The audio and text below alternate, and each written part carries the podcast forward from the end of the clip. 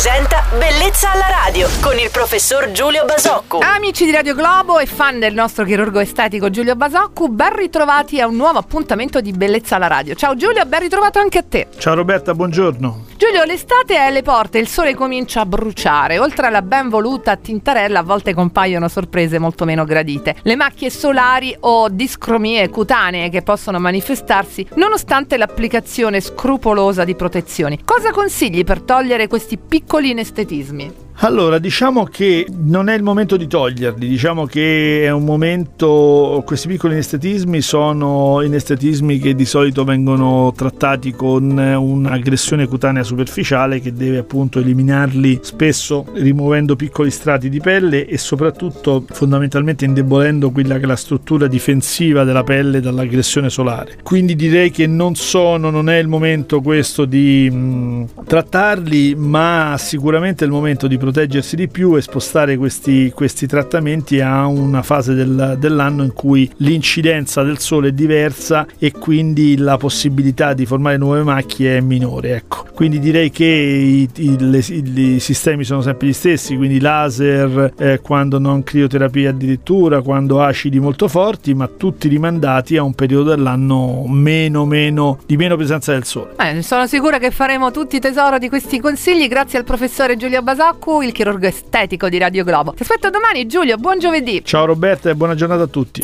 Bellezza alla radio.